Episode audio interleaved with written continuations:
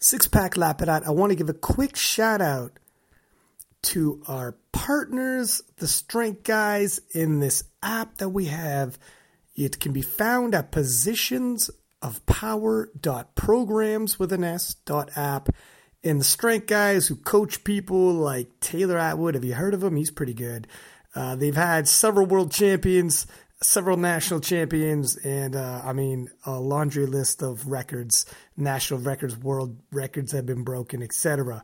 But they have an app with their elite level programming available, video tutorials. Uh, I mean, the whole nine. It's one stop shop once you're in here. There's a Discord where they're doing video review of your lifts um, to get all your lifts analyzed. So you get elite level programming and coaching for $29.99 US a month. Positions of power.programs.app. Go there and get yourself started.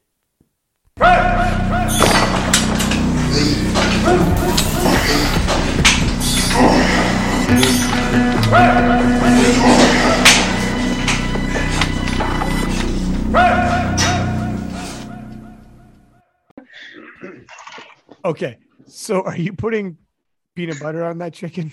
No, I'm eating a rotisserie chicken with my bare hands. That's how you do it. Oh, that's pretty normal. That's fine. That's normal. That's cool. That's cool.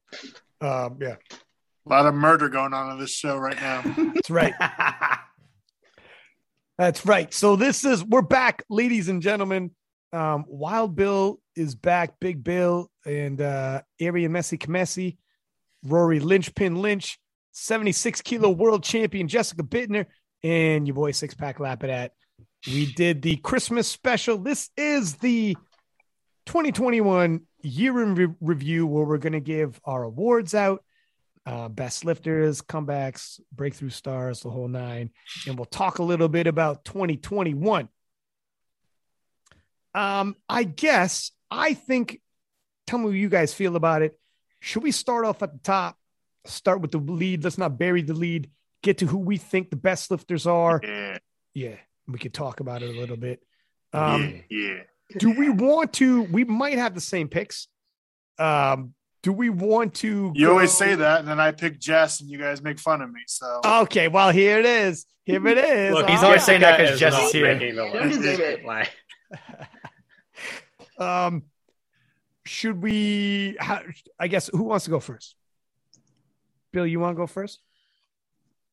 sure. Um, just want to start off with saying I was the only one that did pick Jess last year as Oh, lifter, female lifter of the year. So just throw that out there. But um, this year, um, 63 kilo world champ, world to- world record total, 69 kilo world record total at Europeans. It's got to be Leah Bavoil from France. Um, a lot of other women had fantastic years, but like you set the world record total in two different weight classes, like you're going to win this award, hands Um, down. I- I'll snowball off that. So for me, yeah, for the same reasons, Leah Bavoil not only took the world championship and then also broke the world record in taking the world championship. So it's one of those. Not only did I take it, but um, we hadn't seen a better total in that weight class, which is which leaves no doubt that way. Even though Carola Garra, we want to see that matchup, but that helped that she actually beat any total that Carola had done at that world level. And then, like you said, moved up a weight class and then took a squat world record and more importantly the total world record for me that nudged out amanda lawrence who not only won the world championships but became best lifter at the world championships leah came second to amanda lawrence um, in terms of the best lifter award now some people would be like how would she jump over her in that in that clo- in that case but um, exactly as you said the fact that she finished out the year, Leah Bavoil, moving up a weight class and adding those world records a weight class up. That really tipped the scales for me. Um, if Amanda Lawrence had taken the 84 plus world record before the, the year ended, or did something like that to break that tie, at, if the worlds had stopped right there, if the competitive year stopped at the world championships, I give it to Amanda Lawrence then maybe because she took best lifter. It didn't. the European Championships rolled around, and what happened happened, and it just broke it away. Amanda had a fantastic year. Obviously, Jessica Buettner had a fantastic year. Um, so that would be my two honorable mentions off the top. We had some breakthrough stars, uh, but we'll get to that in the breakthrough star segment. So, um, Arian, what are you thinking there, love?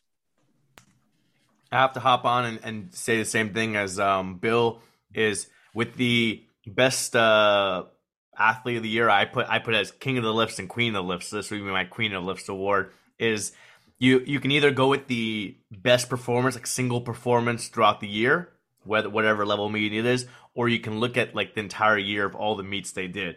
So for some of the U.S. lifters, they take a hit just because there wasn't as many high level meets for them to do. Like we didn't send anyone to North Americans um, and some of the other worlds and everything like that. So I thought like Amanda took a little bit of a hit for that because she won nationals, but she didn't put as big of a total. And then obviously she went and put a big total at worlds and won worlds. So I had to go with, with Leah as well. It's just the amount of meets she did this year in France and in Europe and worlds and everything like that, and being able to break the world record in two weight classes in those international competitions. And I believe on open powerlifting, like the all time tested rec uh, tested total for that weight class is also hers. So even aside from a world championship, she has the highest totals. I had to go with that. Also, just to throw in there too, I was trying to look for equip lifters for some of these as well, and I feel like there wasn't maybe as much competition on the equip side as far as like lots of competitions because again they don't do as many and also some of them didn't go to worlds and also some were just trying to get to the world game spot but the lifter i believe it's 52 kilos class was uh Agil Sijikova. I picked her because the previous champion, Natalia Salnikova, had I counted nine straight years where she won worlds, and she had won world games during that time too. And so Sijikova came in at a world games qualifying year where Natalia was also there and beat her straight up. So I had to put put her in there as well for Queen of the Lifts equipped side. I like the Queen of the Lifts tag. We'll, we're full on going to run with that and use it and um, the goat killer, man. If you kill a goat in your year and and take her spot, that's that's that'll do it. Rory, how you feeling, sir? Very hard to argue with Leah as uh, like queen of the list for the year. So I I don't have anything to add. Jessica. Same. Gotta go with Leah. I think Arian has a really good point where Amanda there was less meat, so she almost didn't get the the chance to kill it as much as she normally does. Not saying she didn't, because I mean she absolutely dominated at Worlds, but um, yeah, less meets in the U.S. too was a kind of a disadvantage for her. So yeah, got to go with Leah. Yeah, it's um, because even even the other big meet they had, the U.S. Raw Nats, like Arian, you had said she won it, but it wasn't the performance she wanted. Worlds, she showed up, did a did like a really good performance, and um, broke some world records. But then the year stopped there for her, and um, where the year previously, I think I'd given her the Queen of the Lifts, and uh, she had finished the day actually with the biggest total in the IPF period, even a weight class up. This time it was Leah Bavoil's opportunity to really like move up a weight class, set world records, but not just at a local competition though, but at an actual international competition under international standards, which we know can be a lot tougher. Um, so if you're going to break a close one, there it is. Uh, look at that, man. A unanimous decision. Let's see if we have a unanimous decision for the gentleman, the king of the lifts. Wild Bill, who you got? Did I mention I voted for Jess last year as a queen ah! of the lifts? Let's just throw it out there again. Um, no. so um, I had Ashton Rouska as my king of the lifts this year. Um, my second place would have been Anatoly from Ukraine. You know, being best lifter at Worlds, um, putting up the world record total in that weight class.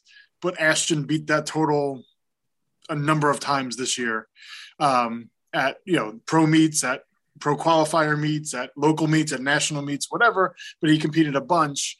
Um, and then Anatoly actually losing in Europeans kind of swayed it a little bit more in the favor of Ashton to me because um, you know Anatoly ended up doing like a meet in Iran. He ended up doing um, worlds, bench worlds, and then Europeans all within like a four month time frame. So he was kind of burnt at the end of the year, where Ashton kind of does a meet every month or so and seems to get almost better every time. So, um, but yeah, I mean, his, you know, what was it? And the, his, uh, 955.5.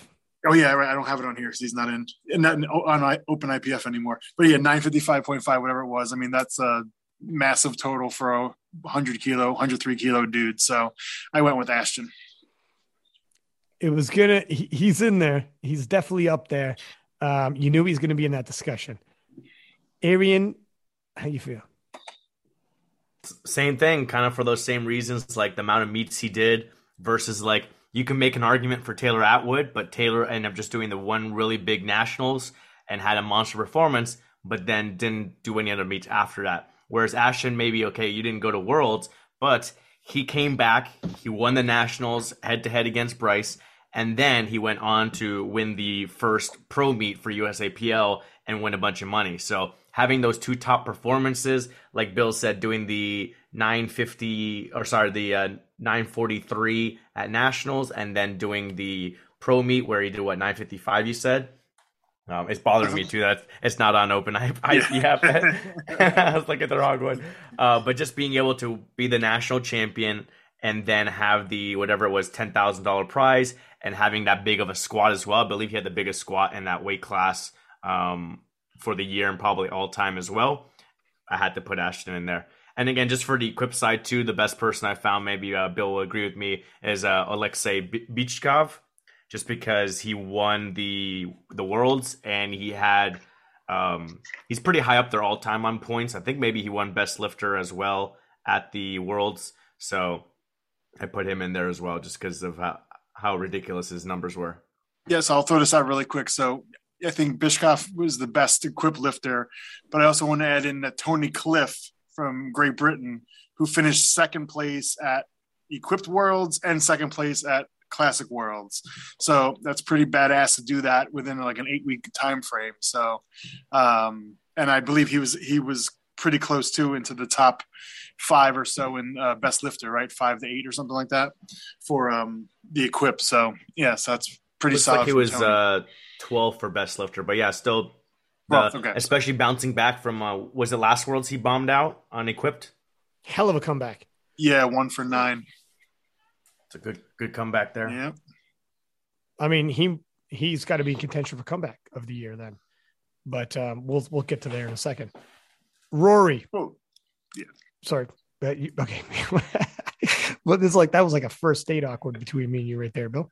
Uh rory who you got I can cut the sexual chemistry between you two with a knife. Um, I'm going to put Anatoly at the top, mostly because I'm weighting international meets slightly higher than local and national meets. And so, although Ashton did probably did better, like across all of the performances, uh, the fact that they were all in the United States, I, I, have to weight them a little bit, a little bit lower than that. Um, I also really admired uh, Anatoly's uh, gumption, I guess, coming in for his squats. Um, like that was I don't remember if you guys saw that, but they were like got better and better as he as as he went, and, and it was super impressive. So best overall at Worlds, won the 105s, uh, and and I'm waiting sort of a single performance in international meets a little more highly than local and national meets and repeat performances. So I'm going to go with Anatoly. Mm. Jessica. Jessica. Gonna, uh, it's such a tough one for me because uh, numbers. You guys actually convinced me, I think. I was debating between Anatoly because uh, just, yeah, numbers wise and everything. But Ashton, I forgot about the sheer number of meets that he did because that was super impressive um, in itself just to make that many great performances. So I'm going to go with Ashton actually. Okay. So, so Anatoly did a lot of meets also, but he ended up losing, not but doing he, as but well he slumped. as, as longer yeah. he went. Yeah. yeah. So that was that was kind of the the kicker for me is that like you know him again losing to Emil at the end of the year kind of flipped it for me. But I would have been an if he would have won Europeans, I would have been in Camp Anatoly. Yeah. Um. All right. I'm gonna go. I'm gonna allow me to be the dissenter then. I am gonna go with this guy, whom yes, he did not carry on his his after U.S. Raw Nats, but his performance at U.S. Raw Nats was so rattling everybody from tested to untested was like, what the fuck just happened there? Any other time, if it was a situation where you won US Raw Nats, got you. I'm in the need to see more.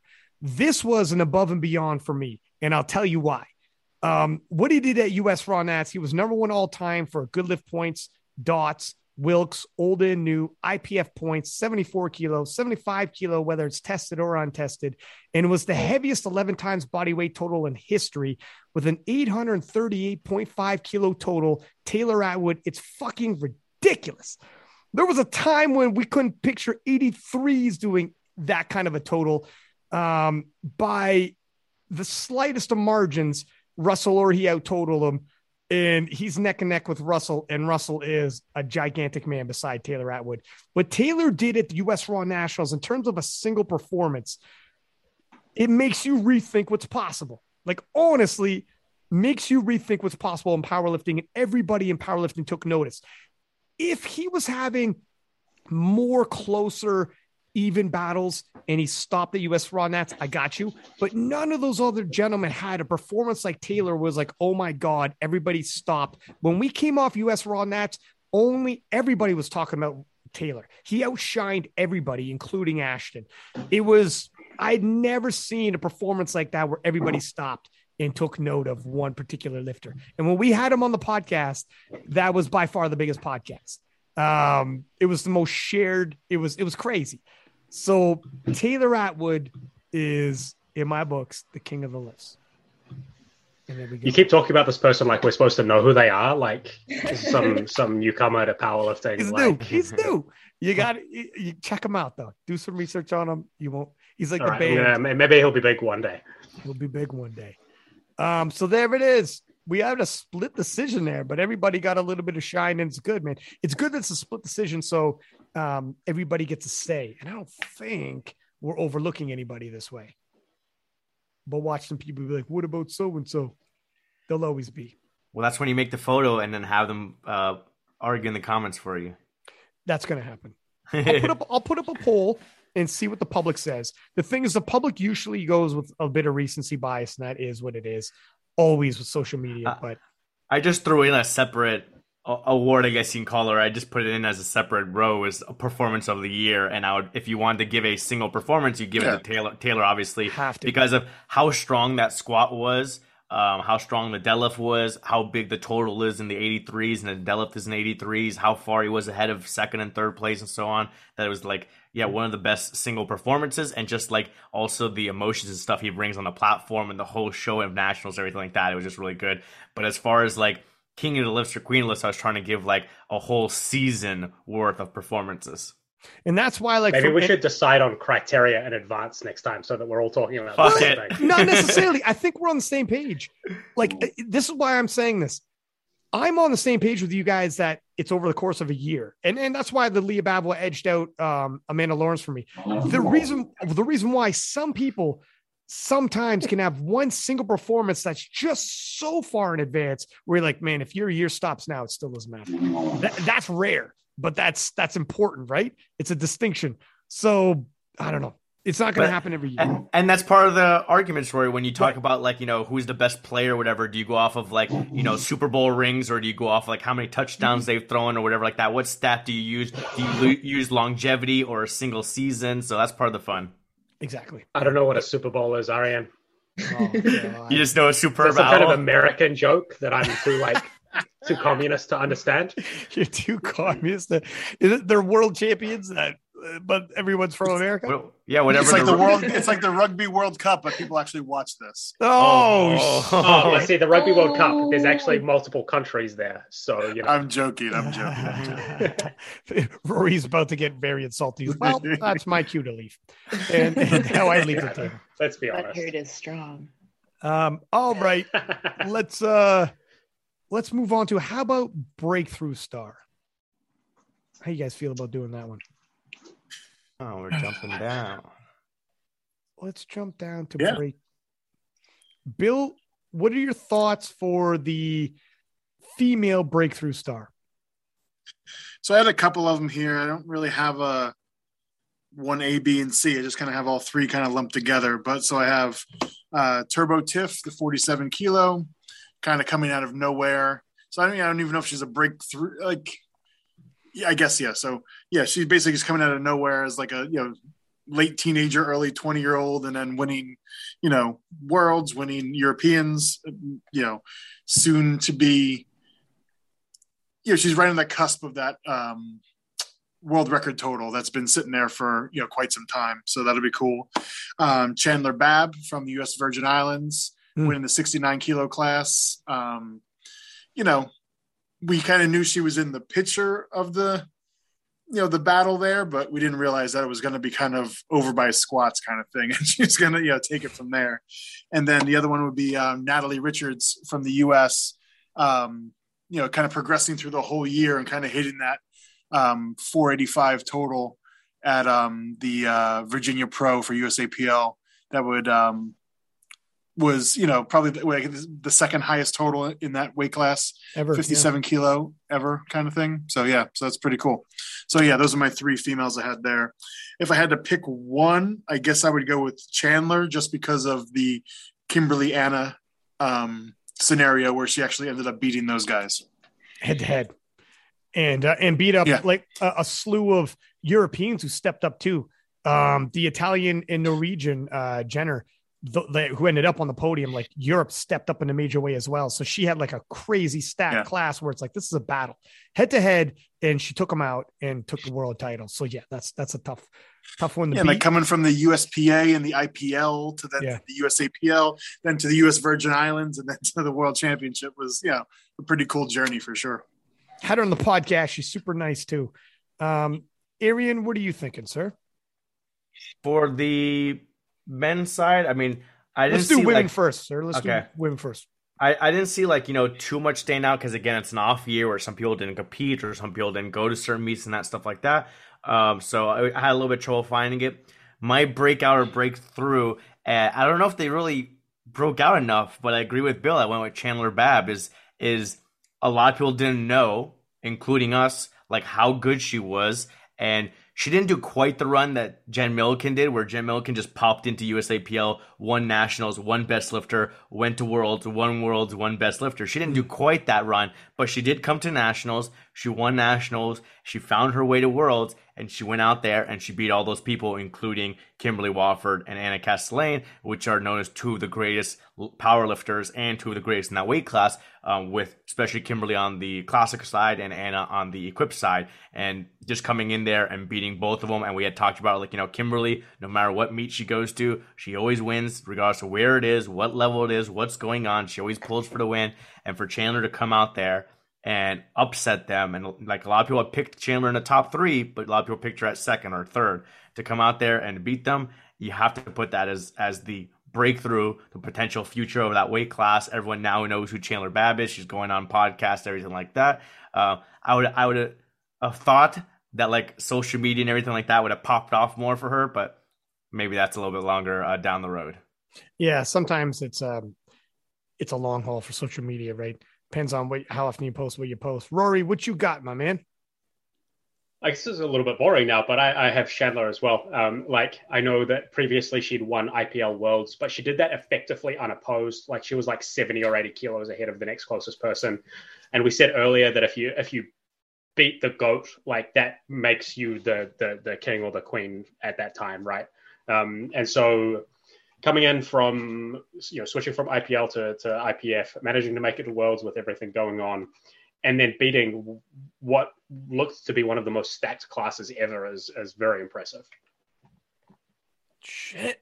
We get, we're starting to get a bit of unanimous here for Babb. Um, This doesn't you happen think? very often, does it? what do you think, Jessica? Okay, I have Chandler Babb. You guys just explained it, but can we talk about Tamara Walcott? The lady Yes, who deadlifted 630 some pounds and the one who was on Ellen?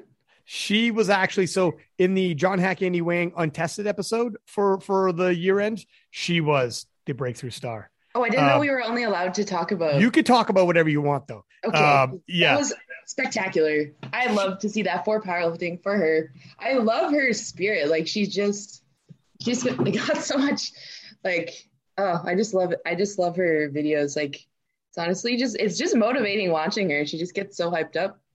Her, her, her deadlift was the biggest deadlift ever by Ever. by a woman ever. Yeah. Period. In any weight class, regardless. Like Yep. she's got the biggest single feat of strength ever in women's Mhm. powerlifting, and and then and then she capped it off. She was on that one. Yeah. so, so for a star, like performance and then breakthrough star, like it gets no bigger than that. yeah. Yeah, good, good. I didn't see that coming there, Jess. Well done. You surprised us deadlifts. Right. Well, that's true too. Yeah. Conventional deadlift. You had UI on that. You're like, okay, I see you, Queen. Um, and so, but for the IPF, you're agreeing Chandler Babb then? yeah. All right. So let me let me split it then. I'm gonna go with Turbo Tiff. Um, in terms of a star power, like I agree with you, everything you guys said about Chandler Babb. In terms of on the platform, she met the biggest battle, and that session was absolutely wild. And who, she had legends in there, and then the the upstarts coming from Europe that gave like stern opposition that made up the rest of the podium. It turned, it was crazy. Um, so having to win in a battle like that is huge. And then she became the world champion. But for Turbo Tiff, ending 2020, her total was 280 kilo. That's how she finished the year 2020, 280 kilo. She finished 2021, 403 kilo, the IPF world champion, the European world champion, and has a heavily hyped showdown with Heather Connor ahead that everybody is going to be hyped to see. And then is just five kilo off or five and a half kilo off the world record. Um, it's it's not only good enough for a 2021, but it also leaves you wanting more.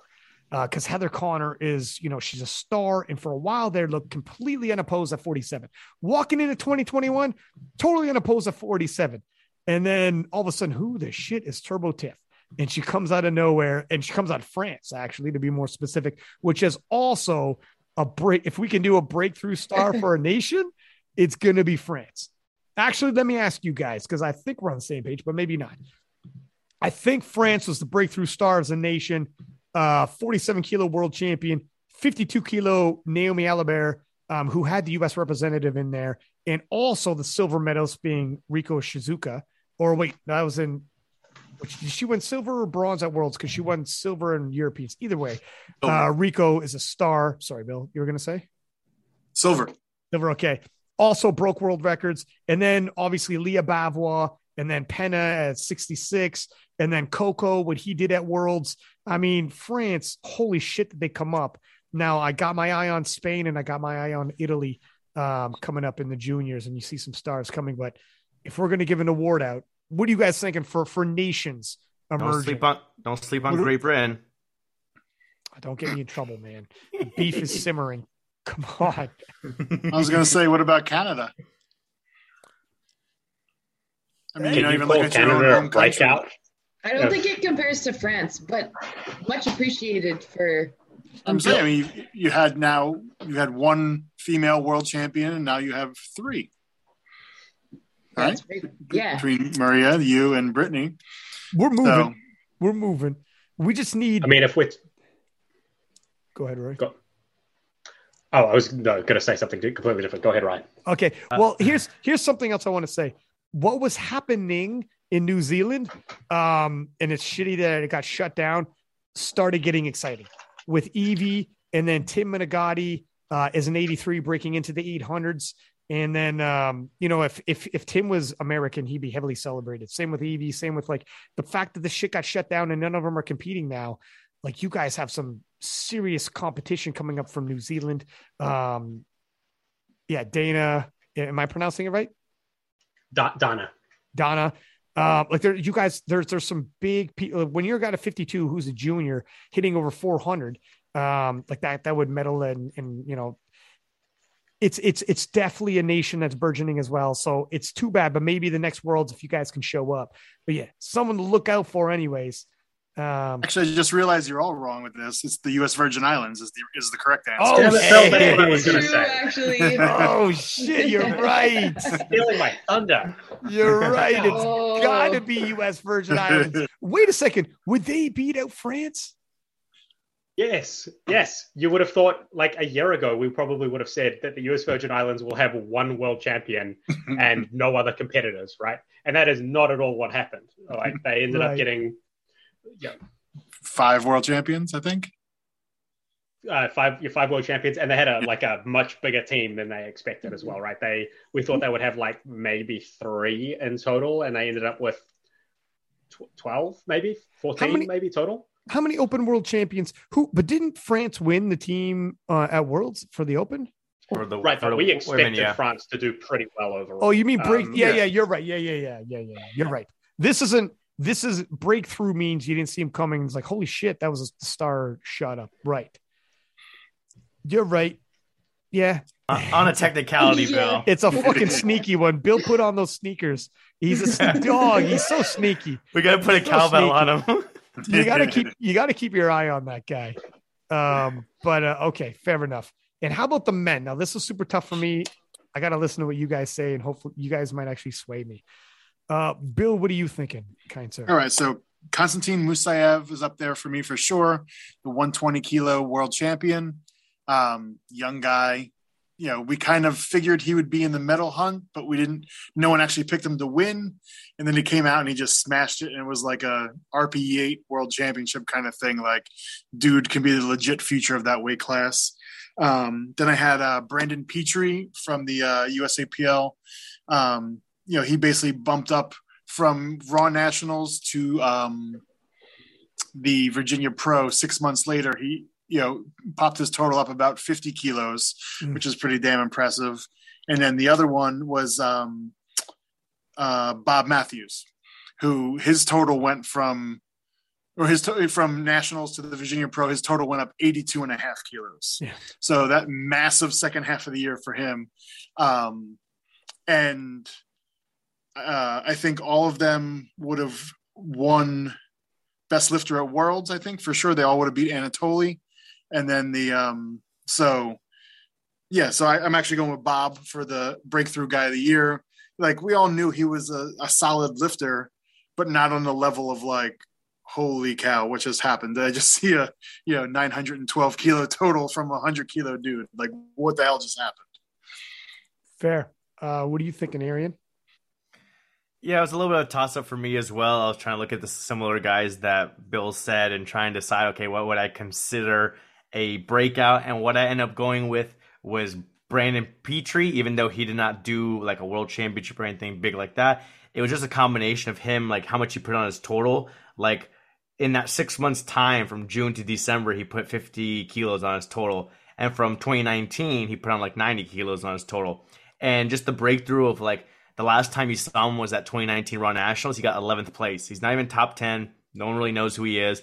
2020 goes underground, doesn't do any meets because you know there aren't really many out there. He's just training, and then he pops back on the scene on 2021, and he puts up these monster totals, and he ends up you know placing at the pro uh, Virginia Pro, where a lot of us, including us, like either had him low on our top five or didn't even have us uh, him on our top five. Other people didn't really have him on his top five, or maybe like you know further down the list. So just the way that he surprised everyone, and I know he didn't make the 93s, and that the weight classes are going to be changing anyways next year if he stays USAPL. But just looking at like okay, 895 in a 93 kilo class, how high that is, and even if you bumped him up into the 105 kilo class.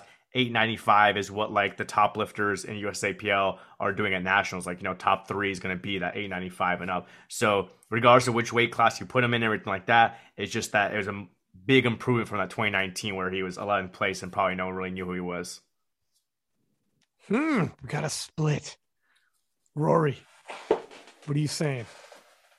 I'm going to start by bragging briefly because uh, Ryan bragged all through the year about how he uh, did so well at uh, fantasy powerlifting last time. So I Did picked not. 14 out of the 16 winners of of worlds, um, and I was second on the overall overall rankings, right? And one of the ones that I missed was Chandler Babb, um, and she was at least in my top three. But Konstantin Musayev, uh, as like seemingly came from nowhere as far as as as far as I, I'm concerned. Like I did not see that coming. Absolute breakout, um, super impressive performance. Uh, so my pick is uh, Konstantin Musayev. Did he go nine for nine as well? Yeah. Like he had a perfect day and wasn't like you want to see what happens, but if he if he you know gets really pressed, like we're not sure. It, it's true. He I did not see that gentleman coming. Um, i think I had him picked as like fourth or fifth, right? Like like I knew who he was, but I I wasn't even watching him for a middle. Um, and then he did that. So we'll have to see what he ends up doing. Um, well, Frank, we got three people up. We got three different answers. Just go on, Jessica. You, mix it up. Just what are you thinking? I'm thinking Konstantin as well, just because I was watching that competition. And I don't think anyone expected that. It was really impressive. Um, yeah, actually, I was watching with Angelina, so maybe she expected it. She's probably one of the only ones. yeah. yeah. that, that would do it. Yeah. I mean, oh, frig, man. Now I'm, I'm it's th- these are these are the guys that um I've been kicking around and trying to split it in my head. Um so here's the thing with Bob, I knew far more about Bob leading into 2021 than I did Petrie or than I did Musayev for sure.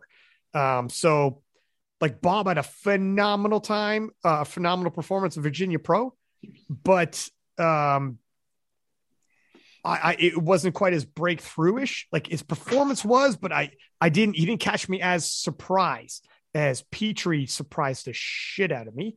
50 kilo. I knew he had potential, but 50 kilos is a big jump.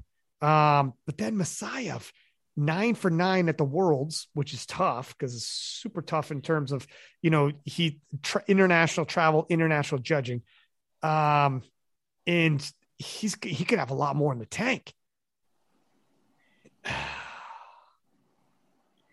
It's not about next year; it's about this year. Yeah, but that performance nine for nine. you know what? I'm, going to say, if I'm honest, Musayev was totally off my radar, and I'm I'm pretty shocked by it. And he he's off my radar and won a world title nine for nine day. If I'm honest, I did not see that coming in that fucking. so that would be my breakthrough.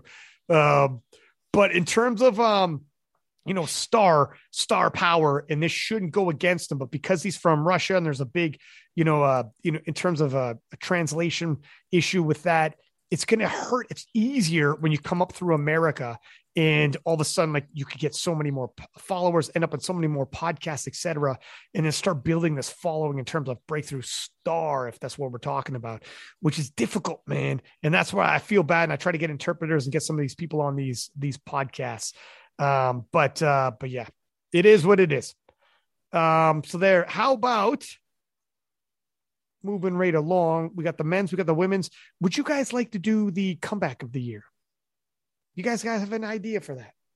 Sure. Bill, what you got, love? Go on. You want okay, okay Rory. Oh, yeah, fine. Go ahead. Rory, you want to go first? Oh yeah, sure. I, I, can go first.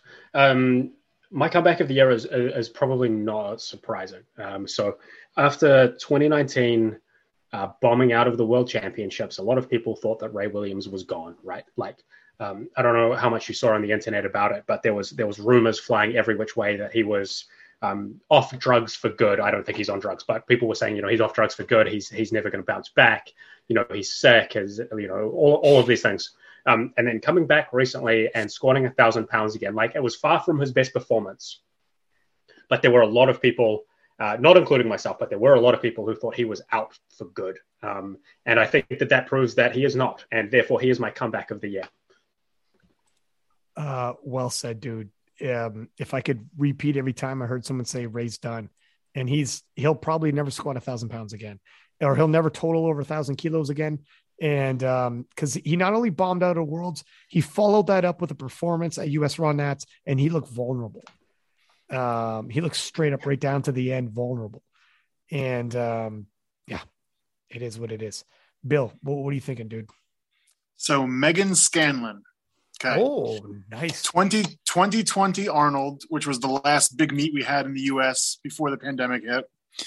Um, she competes at the Arnold in the Grand Prix. She has a you know decent enough meet, but I guess she finds out like a couple weeks later she was actually pregnant during that competition.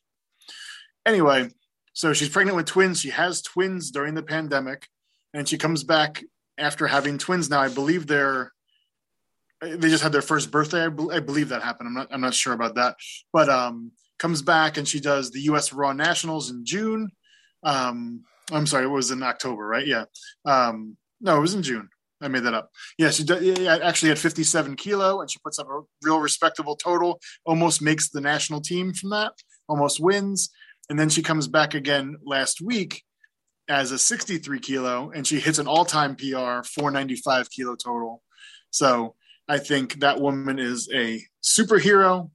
Has twins, comes back a year later, and PR total impressive.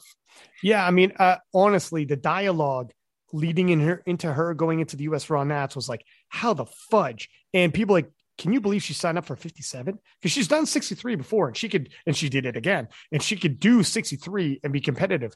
So people like, sign up at 57. And what pregnancy does to your body composition, body changes, the hormonal changes, and like extremely difficult to bounce back from that. Cut all the way down to 57 still retain his strength and be as competitive as she was, and damn near make the national team. Um, I rem- I was in DMs with women who've had kids, and they're like, "This is crazy," and um, and everybody was like, "I don't know. Let's see if she makes weight. Let's see what she feels like after she makes weight and actually lifts." And the fact that she did what she did was a crazy one of those. That was a crazy comeback. I hadn't seen that before. Um, that's a good one. I totally forgot about that. How about you, Arian? Yeah, I was gonna say, just adding on to what Bill said, like as far as Meg Scanlon, like she was like, you know, documenting some of her process too. That like, you know, people think like, oh, Meg is just like amazing, like everything is easy, but like she's showing videos of like her having to train while her like toddlers are in in the gym or in her garage with her and stuff like that. Like, you know, people always complain like, oh no, I can't go to the gym because of this, or you know, oh, you know, I don't have enough time because of this, or this person always wants to come and bother me, and she's like taking care of two kids while she's also trying to like, you know, deadlift 185 kilos or whatever. And she also made the switch. I don't know if it started off as first like deadlift technique and then switched coaching completely, but like she made also a switch to improve her deadlift technique and improve her deadlift strength and stuff like that along the way. It's like another variable to throw in there, and it paid off for her. Um, but the name I went with, the same as what Rory said, is Ray Williams, just because whether people want to argue or not, it seems like he is the biggest name in powerlifting. Even now, after all that's happened, he's the biggest name in powerlifting. People always want to watch his training videos. People always want to watch him squat a thousand pounds. People want to know where is he going? Is he going USAPL? Is he going IPF?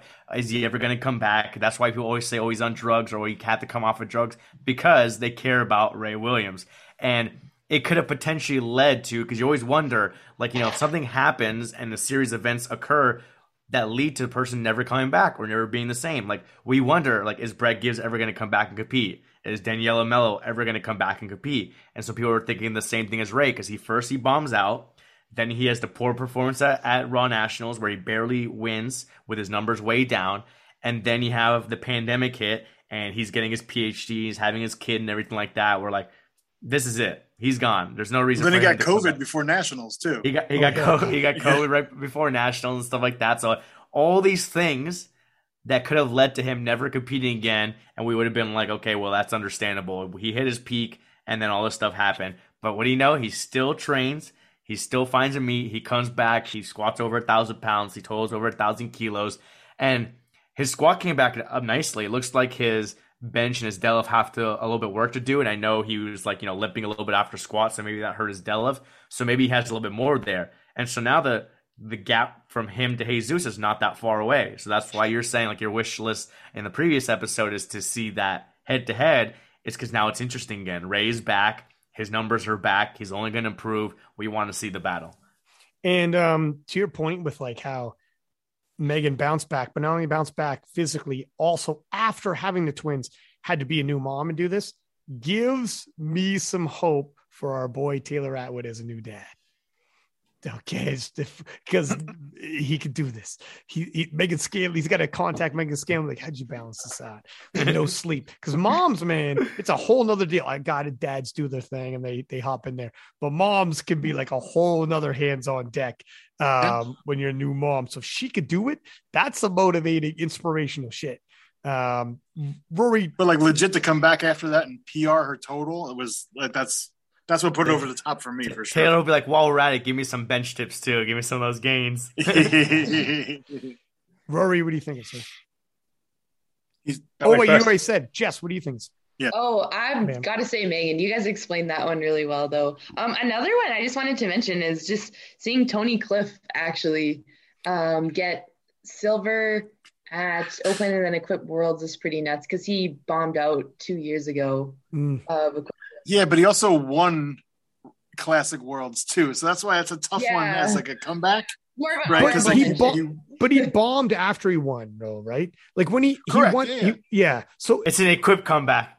yeah, it's a an quick quick comeback. but like he, I, I don't know, he's in there because like that bombing hurt.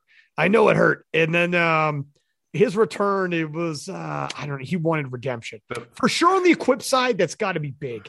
Um, Bill, ne- next year, Bill, next year, Ryan's gonna say Anatoly's comeback of the year. yeah.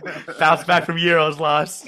yeah, wow, dude, that's a one that stings. Listen, I'll get to that in a second. I have a Rocky Award I want to hand out, but um, I'm going to say, I think I'm going to side with Ray Williams, only because um, the impact he has on powerlifting is massive. When he squats a thousand pounds, we're on ESPN, like not just like uh, social media, but also ESPN feeds, like news feeds and shit.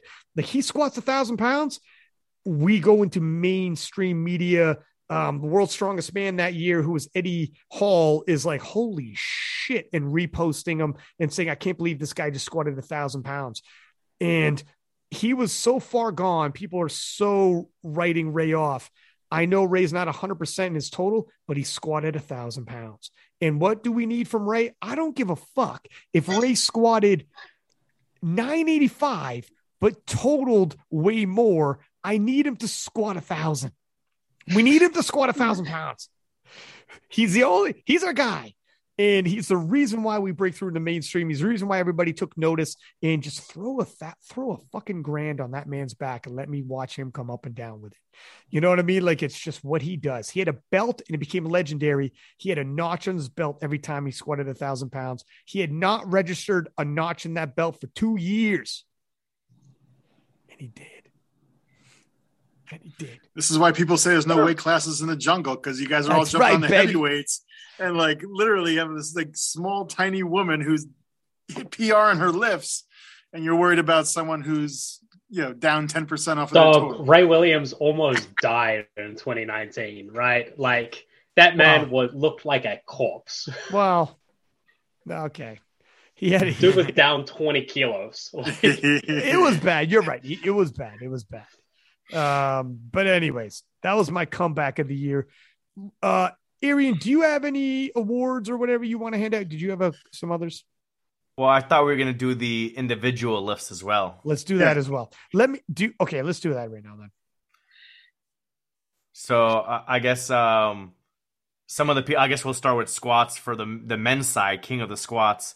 Uh, I had a couple of names I was bouncing around, so I'll just throw out some of the names in there. Um, Taylor Atwood, uh, Jamar Royster, Ashton Rouska for the Raw side, and then Nikki Lentz, Nielsen, and Alexander Rubits for the Equip side. So I kind of put them all down so like I can mention them and then we can discuss if we want. But I was going back and forth between all of them, and what I end up going up going with is Taylor Atwood, just because the 303 was such a huge number that I remember a few years ago when Lane Norton was trying to go for the 303 for the 93 kilo class squat record, and now it's being hit in the 74 kilo class. Like, who knows once the 66 kilos are at like 275 squat working their way towards 300. So it's just ridiculous what Taylor's was able to do. And I was trying to look in open powerlifting, like how much above the next person were they? Like for the 83s, you know, Russ was squatting the same or more than Jamar, but Jamar also went up that weight class and did a big uh, squat in the 93s. Um, so I ended up going with uh, and with Ashton is like you know Anatoly had the big squat too. So I went with Taylor because he was just so much above the rest. He had more in the tank, and how big that was compared to what I've seen in recent history. Bill, what's your thoughts, love? I went with Jamar. We've been hyping this up for years now. It finally happened. The second attempt looked so bad. We were like, oh, it's over. There's no way he's hitting this third attempt. He jumps up and hits the damn thing. And we like blew us out. Like I, I was literally laughing because I was like, how the hell did he just hit that 318 squat? So I mean, was it the heaviest? No. Was it the best on points? No. But just meaningful squat because we've been literally talking about this thing for like two years now, and he finally hit it. He was right. He ends up being the first 83 to hit 700 Yes, pounds. Is that right? Yep. Um, so yes, and he didn't even he didn't wasn't even didn't even have the highest squat in that competition, but just again because of the you know banter we've had about that squat, he did it. He he wins in my book. How, how much was on the line for Ryan? dude. holy fuck. Jessica, I don't know if you remember. I literally, I've been hyping this up for so long, and I said in the preview show, if if Jamar doesn't squat 700, um, I'm giving Arian access to King of the List for was it a week, a month? Total access. It was it was King of the List was Arian's. He was getting the passwords the whole nine, and he was gonna have a. It, it, it would have been a whole lot of his athletes being reposted, and God knows what the comments and the captions we're going to be reading on other people's. It would have been God only knows what the password would have been. God, yeah, exactly. Frick, man. So, it, thank God nobody. How many people slid in my DMs? I remember a couple people after the second attempt and Jamar missed it. People were like, "Oh shit, Arian's gonna have to get take over at KOTL." And people, I think we were in the group chat and we were like, "Uh, "Fucking KOTL's mine." And every people were in my DMs be like, "Oh no, Arian's got KOTL." And then Jamar said, because he lost a lot of weight to to uh to make 83 he went back and, and his crew was like holy fuck holy fuck holy fuck what should we do? And he's like we're good. He tightened his belt. He literally literally and figuratively tightened his belt when shit hit the fan.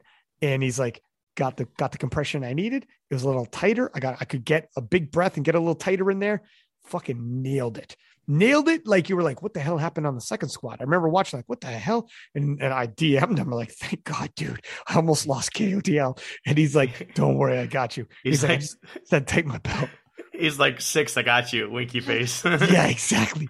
Don't worry man. I was like for the love of the game dude you had to have hit that. No pressure. But uh uh who else? Rory have you gone yet I haven't gone yet. Uh, I got to go with uh, Jamar Royster as well, though. Like I was, I was getting real tired of him seeing, uh, seeing him hit amazing squats in training, and they're just like not putting them uh, up on comp day. So he, seeing him actually execute that was was really good. And I'm glad that Arian didn't take over King of the Lifts. I had forgotten about that bet, um, but it horrified me at the time that that was looking possible. you were like what the fuck are you doing I'm like no i'm confident We're just he's going to see Taylor this." Atwood reposted 600 times a day. yeah Well, Ryan does that already. No, I don't. Yeah, Yeah, he occasionally posts other people. He posted Jessica once, I think. That's right. God knows what it would be. Jess, who you got for your squat? Uh, I was gonna say Taylor Atwood just because, um, yeah, Taylor Atwood for that one. I mean, everything Arian already like the world record. He's so far ahead of everybody else. It's freaking crazy. Yeah, it's insane. Um, I did appreciate that bet uh, because I thought that you were gonna give up King of the Lifts forever. I thought you were that shit. confident, so I was just on the edge of my seat watching. So that so so that was the so Jess, you're right. That was the original thing, Oh. kind of Did I back out? I probably somehow weaseled his way into I knew I being saw a that month. somewhere. I weaseled. I was like, Yeah. no, wait, wait. I came. I slept on. I slept wait. on it. I slept on it. I, I And, can't tell. and I though. woke up and I was like, oh my god, what am I doing? I can't tell though whether Jess was happy that I was gonna have. The Oh, she was happy. It wasn't. Come on.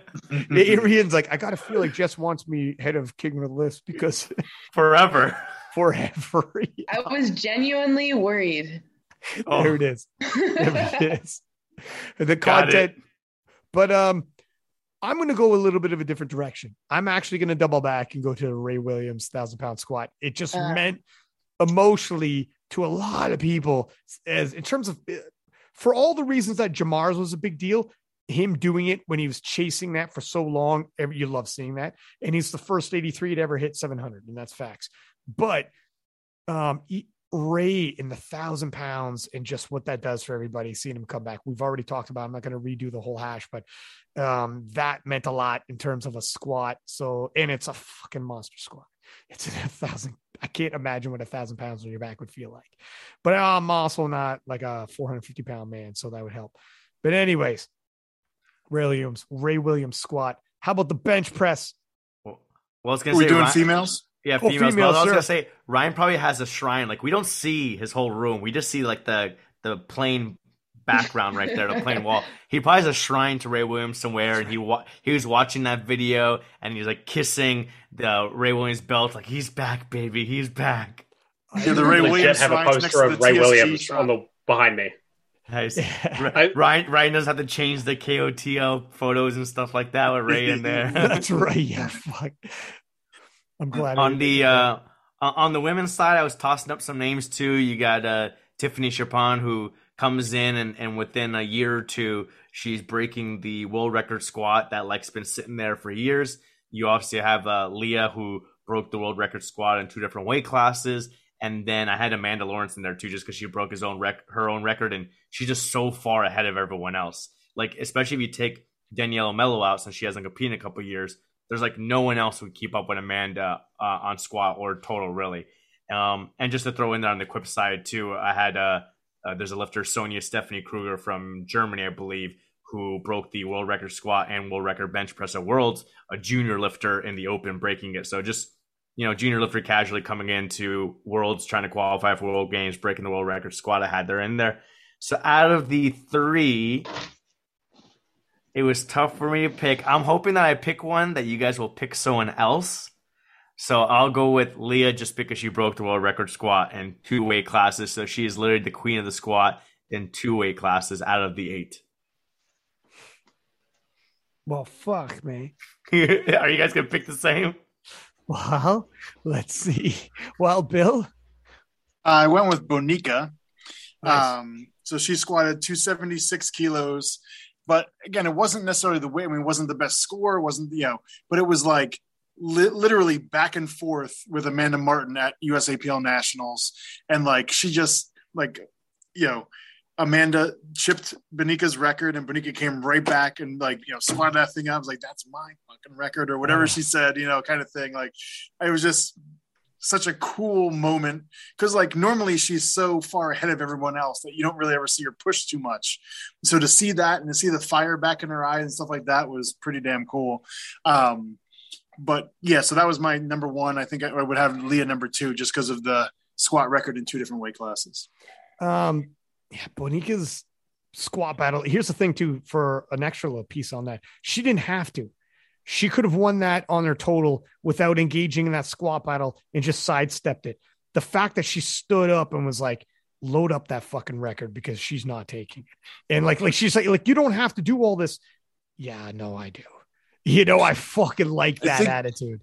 yeah i think in that preview show we talked about like you know will bonica break her own squat record and i think it's uh, one of us was like yeah if amanda chips it then she's definitely gonna go for you know break it from there kind of thing you know I love it. you know only takes it if she has to I love it. No, um, that was uh yeah, that was a good show. And the fact that when she came back and took it back again, it was like, that's my fucking record.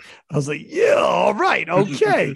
you know, um, because she's not always pressed in, in battle, so she'll show like I'm good for a battle. And I won't sidestep it, even though she didn't have to. She could have won without the, the squat battle. Rory, what are you saying, dog? Uh, so I've actually got Evie Corrigan. So I think she only competed once this year, but she's finally got the 170 kilo monkey off her back. Um, I think she'd been she'd been battling around sort of just under the 170s for quite a while. I think she'd hit 168. She'd missed 171. Um, and so she finally came in and, and, and actually hit that in a meet, which was really good to see. Um, and I think that that was a that was a bit of one of those like bugbear numbers that sort of is more of a, a mental barrier than a physical one. Um, and so I was really happy to see that. Jess, what are you saying?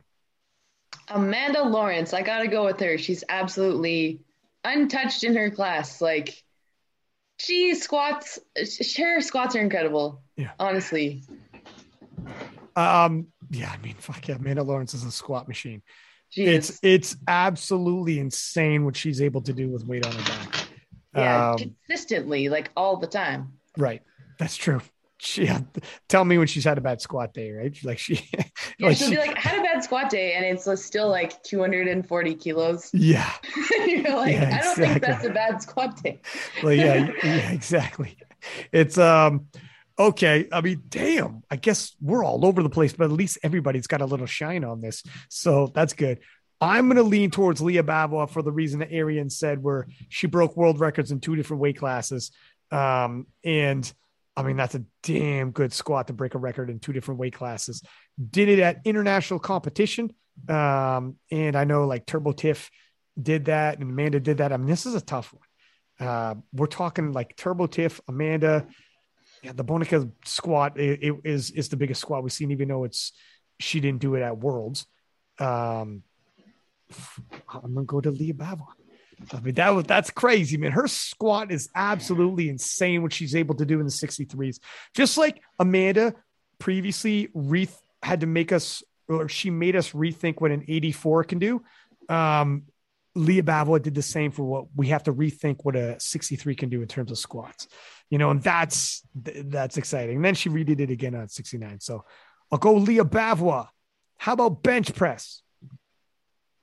I guess we're back to the men's. Yeah. Uh, I guess I'll I'll start uh, for the the men's king of the bench. I'll jump real quick to the equip side just to throw some of the, that in there. One of the guys I saw is uh, Kost, Kostiantin Musienko.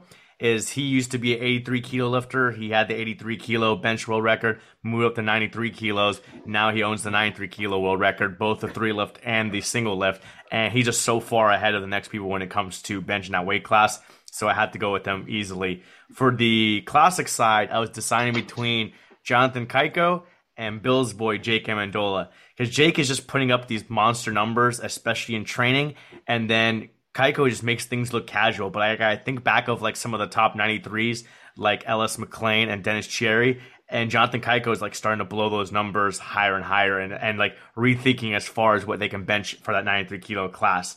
And so I went and looked at more in the numbers and Jake had already been hitting like, you know, 260, 263 previous years. So the 265, I was like, okay, it's a little bit of improvement. But Cayco seems to be improving a little bit more lately. So I went with him because he did in 2019, he did 231. And since then, he's done 238 a couple times and then 242.5 at a local meet. So just the amount of improvement he went, I went with Jonathan Cayco. And he'd made official world records on the world stage. Mm-hmm. Um, Bill, what are you saying, sir? Yeah, I mean, it's it's for me, it's those two guys. Also, um, if Jake could actually make a third bench, he'd probably win this award. So Cayco has the world record. Jake doesn't have a world record, so Cayco gets it for sure. Might change up in 2022. Rory, what are you saying, sir?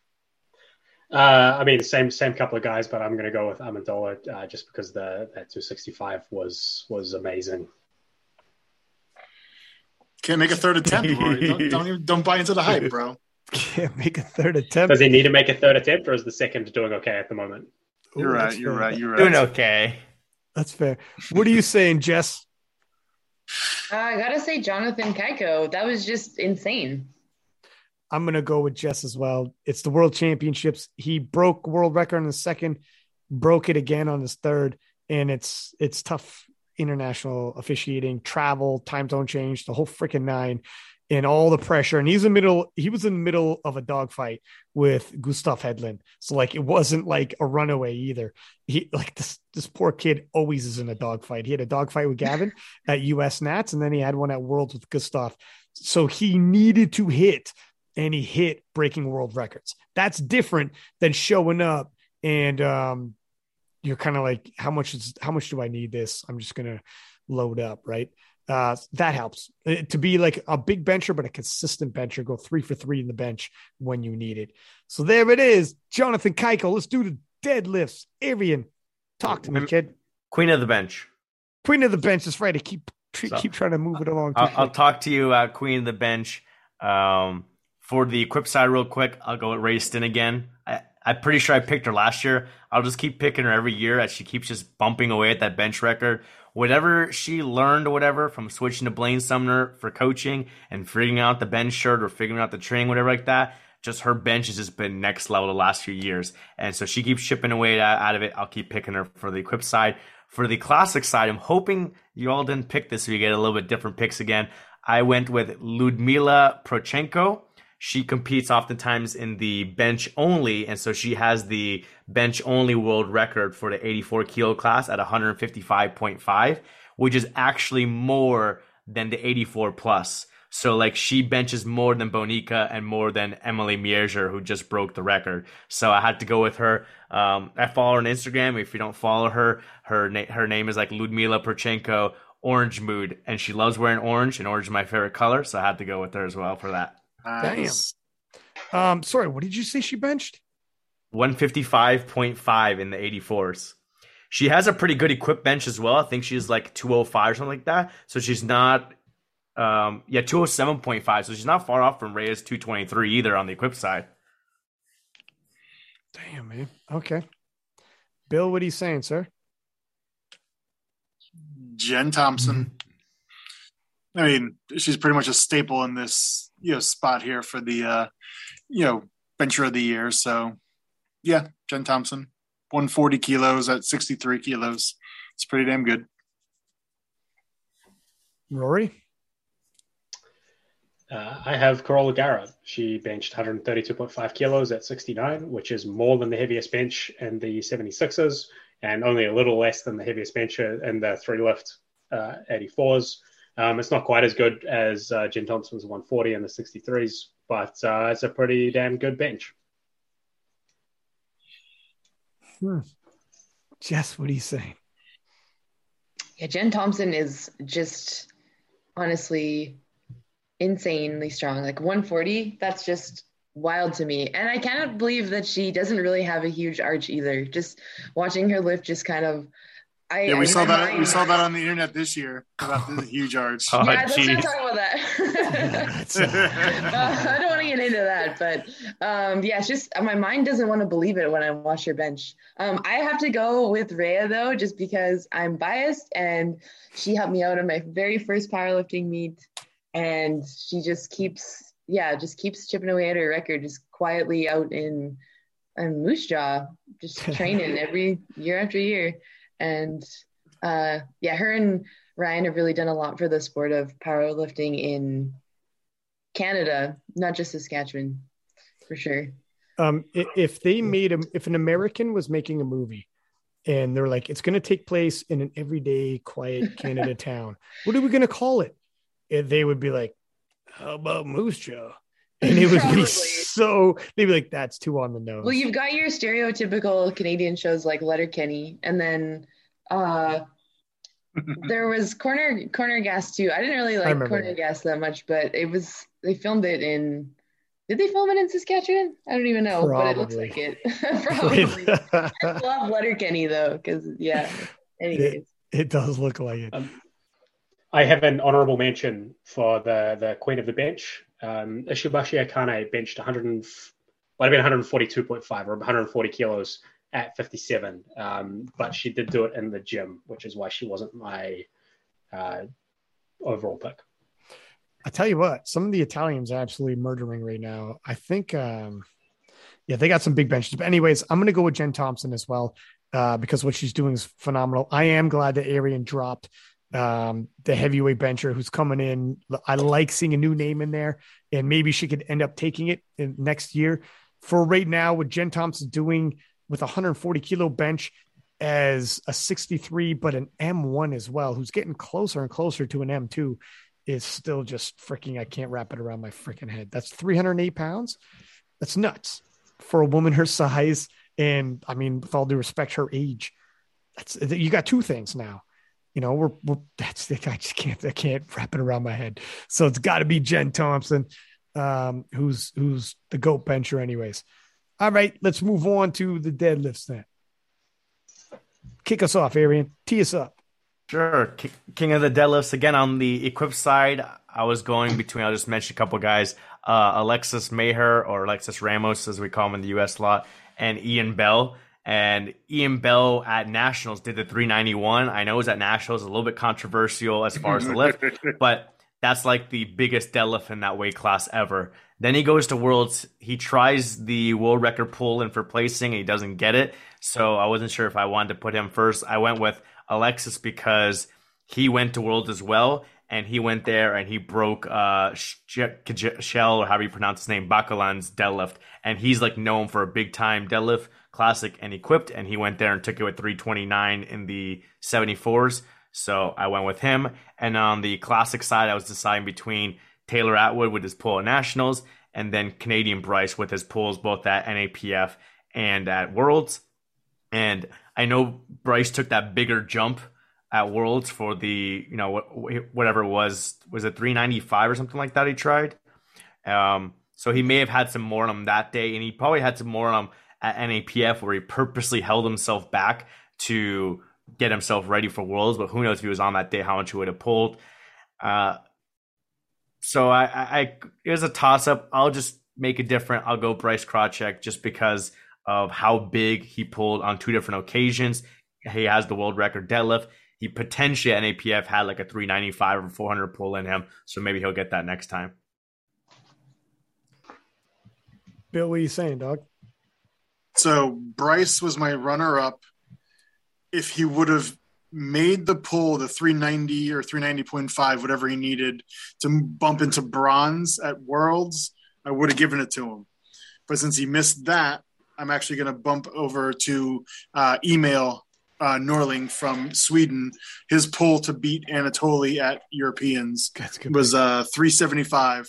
Um, you know, wasn't the biggest pull ever in that in that weight class, but just the you know home crowd, the the emotion involved in it, the pulling to beat the guy who just beat your ass pretty good a couple weeks ago, like you know, there was a lot of a lot going on, a lot going through that, so it was a good moment. So that, I got that for deadlift of the year. That's fuck.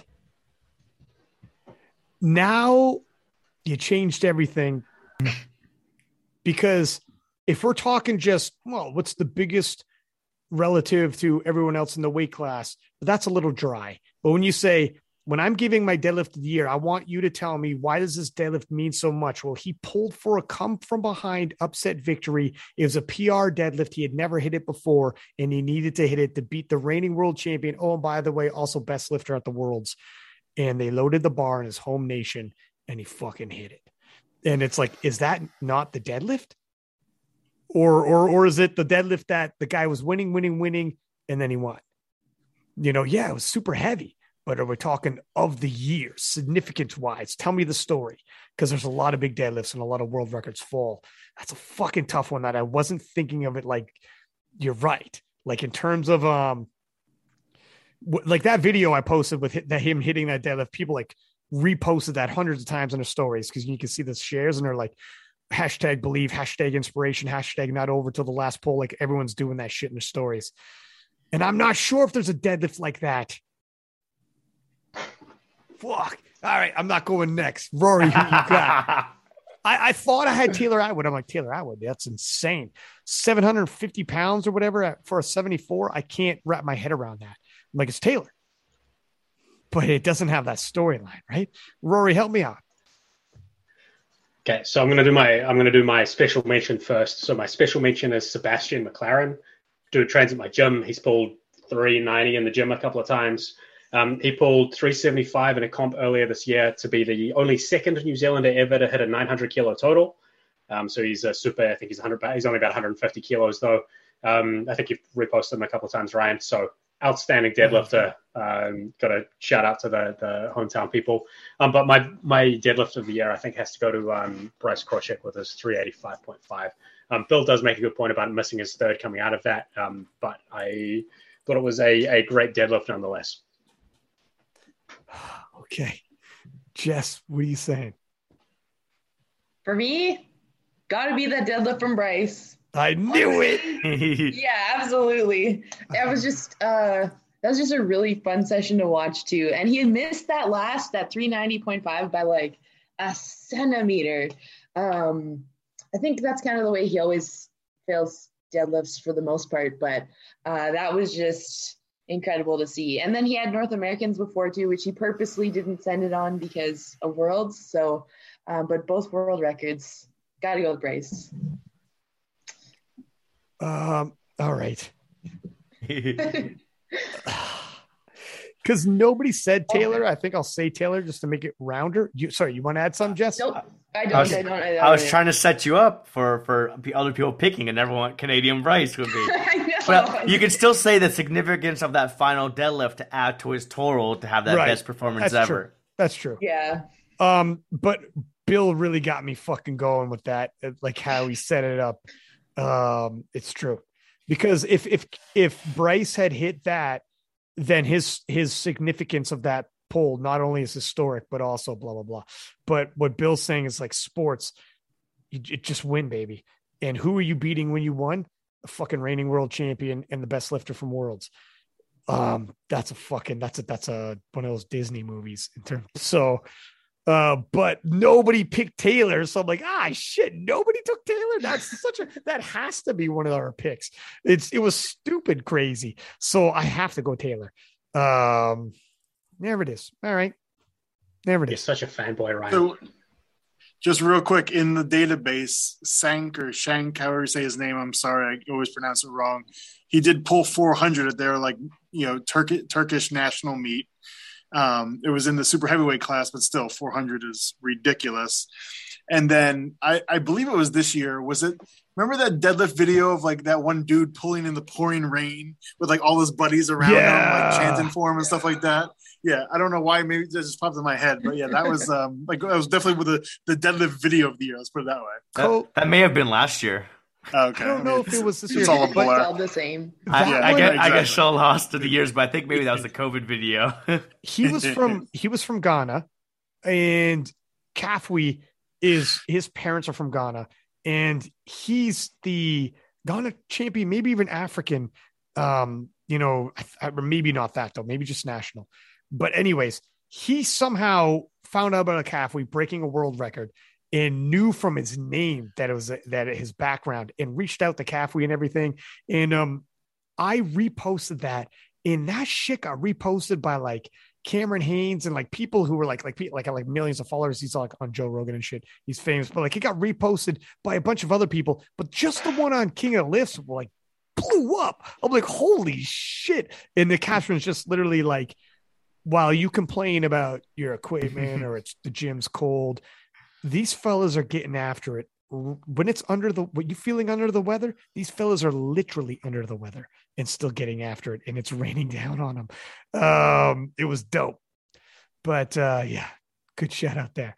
All right, let's do the females. Yeah, for Queen of the deadlifts on the equipped side, I'll throw in there real quick. I didn't really find anything too big, but the only equipped open deadlift world record broken was from Catherine Bach from Denmark in the 69 kilo class.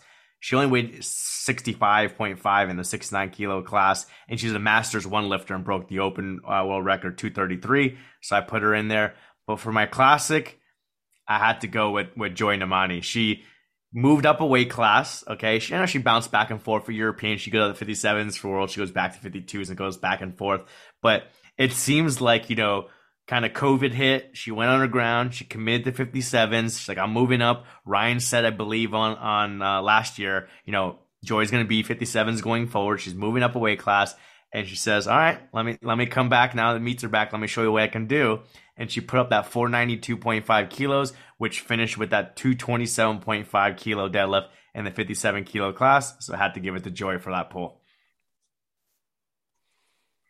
Bill, what are you saying? Yeah, I had Joy as the top deadlifter for females. There really wasn't that like drama pull in the female classes this year. Um, like kind of like the, the men had a couple of those. There wasn't really that one big one. Um, so you know, Joy with the crazy deadlift. I also had Kimberly Walford on there for the 246 deadlift earlier in the year. Um, and then um, Arian, I thought the equipped side you were going to go with uh, Tatiana Melnick. For the, Most controversial deadlift of the year. That was the Ukrainian deadlifter that um, Oh. got it overturned, and then she got to take it at the end of the round, kind of thing, and to, to slide into a World Games slot. So, the most controversial deadlift of the year for sure. Rory, what are you saying, kind love? Uh, I've got to go with Kim Walford's uh, 246. I don't think that was a PR for her. I think that was an equal PR for her.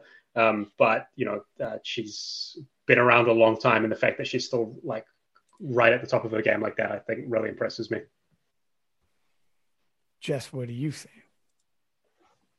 Uh, gotta give it to Joy. For sure. World record at the World Championships. Um, she's a Yeah, Kim- monster. I mean, I'm so impressed by Kim because she's been in the game for so long. Uh, but I just because Joy uh, executed at those big games, um, I got to give it to her. it's a deadly weapon that she wields, and um, yeah, if if executing under pressure, Joy is the current world champion. Um, ah, frig. I'll tell. I'll say this, Jess. If you hit your third, it's definitely would have been yours.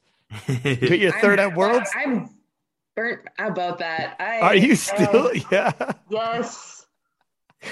Th- have you hit, anyways. have you hit it before? Because you're capable. You've hit two two fifty. I deadlifted 255 in the gym. Um, and I'm normally better in meets than the gym because I find it hard to get hyped up. Um, they were playing like they had a spin class on, and if you've ever heard spin, what it's like, Sounds bad. it's just a bunch of like kind of singing along to the music, and it's really uh, loud. And there's no music on the other side of the gym. Uh, I was feeling like, oh man, I'm still upset at myself that I didn't get that last deadlift. Really? get Did I bring? I just opened You up a wound. I'm like, uh, I'm self conscious about it. The thing is, Maybe you needed someone to break into your car and steal her shirt. just to put it That's together. right. Um, um, no, yeah, I did 255 in the gym uh, a couple of weeks before.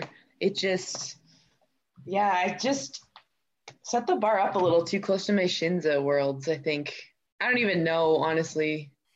it, it the thing is, even though in, in in the third squat where you had the squat and then blacked out, it's like, oh shit, I you know. blacked out at the wrong time. Thing is, you still fucking won the world championships. It's good that even if if you miss two lifts and it's on squat and dead, when you got a big squat and a big dead, you can still win the world championships. But um uh yeah, you got a fucking monster dead on you. When you hit that that third dead will be there if you need that third dead though. But anyways, point is if you hit that, um, it would definitely be yours. I'm looking at I'm going to give mine to Kimberly Walford.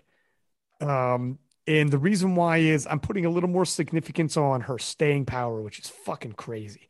That deadlift is not going away, even at her age. It's it's it's still a deadly weapon she wields, and it's it's threatening anyways. Where you know if she's close enough, she's going to load the bar. If she's close enough, she's going to try to pull herself onto a podium or something like that. Like it's she's got to get herself close enough. Um, so it's a nice little weapon to have, and every it's it's a legendary one at this point in terms of Kimberly Walford. So I'm going to lean into Kimberly Walford, but what Joy Nnamani is doing in the 52 or 57 kilo class now is freaking crazy, and she might be the first woman to go 500 500 where she pulls 500 pounds and totals 500 kilo as a 57 kilo woman. That's insane, and um, yeah, I think she could do it. I did have another one written down actually. Um, Martha Jenner from Oh yeah. Norway in the 69 kilo class. Her so she took a fairly decent sized jump from her second to her third to kind of jump over Anna and Kimberly to you know get into second place. And um, I think you even said like on the on the live stream like, oh this is this this is like kind of a hail mary like and you're like wait what just happened wait she's in second place now kind of thing like it surprised you even was kind of funny. Um, but yeah, so that was kind of one of those where like she kind of went from like fourth place to like second place on the last pool, and everyone else kind of missed, and she sat there with a silver medal around her neck. Yeah. I mean, sometimes you you like I knew I'd reposted her on King of List before and I knew she had a dead on her, but it's a whole nother if you max out, make weight, max out on squats, max out on bench, do this in an international, and then try to do that. And uh yeah, man, it is what it is. She she ended up uh surprising everybody. Yeah. What do you do? You, is that all your? Um, I'm going to give my Rocky Award just before I forget. Okay, my Rocky, my Rocky Balboa upset win, come from behind. Um, award goes to Emil Norling, who at the the European Championships beat Anatoly for all the reasons we already said. Uh, and I don't know, I can't remember seeing somebody who was not only was he like an uh, underdog, he had just lost to this guy thoroughly at the World Championships, and in that Europeans was losing to the guy. And last deadlift, here we go, PR. This is such a fucking you know movie moment, and he pulls it off and beats the champ.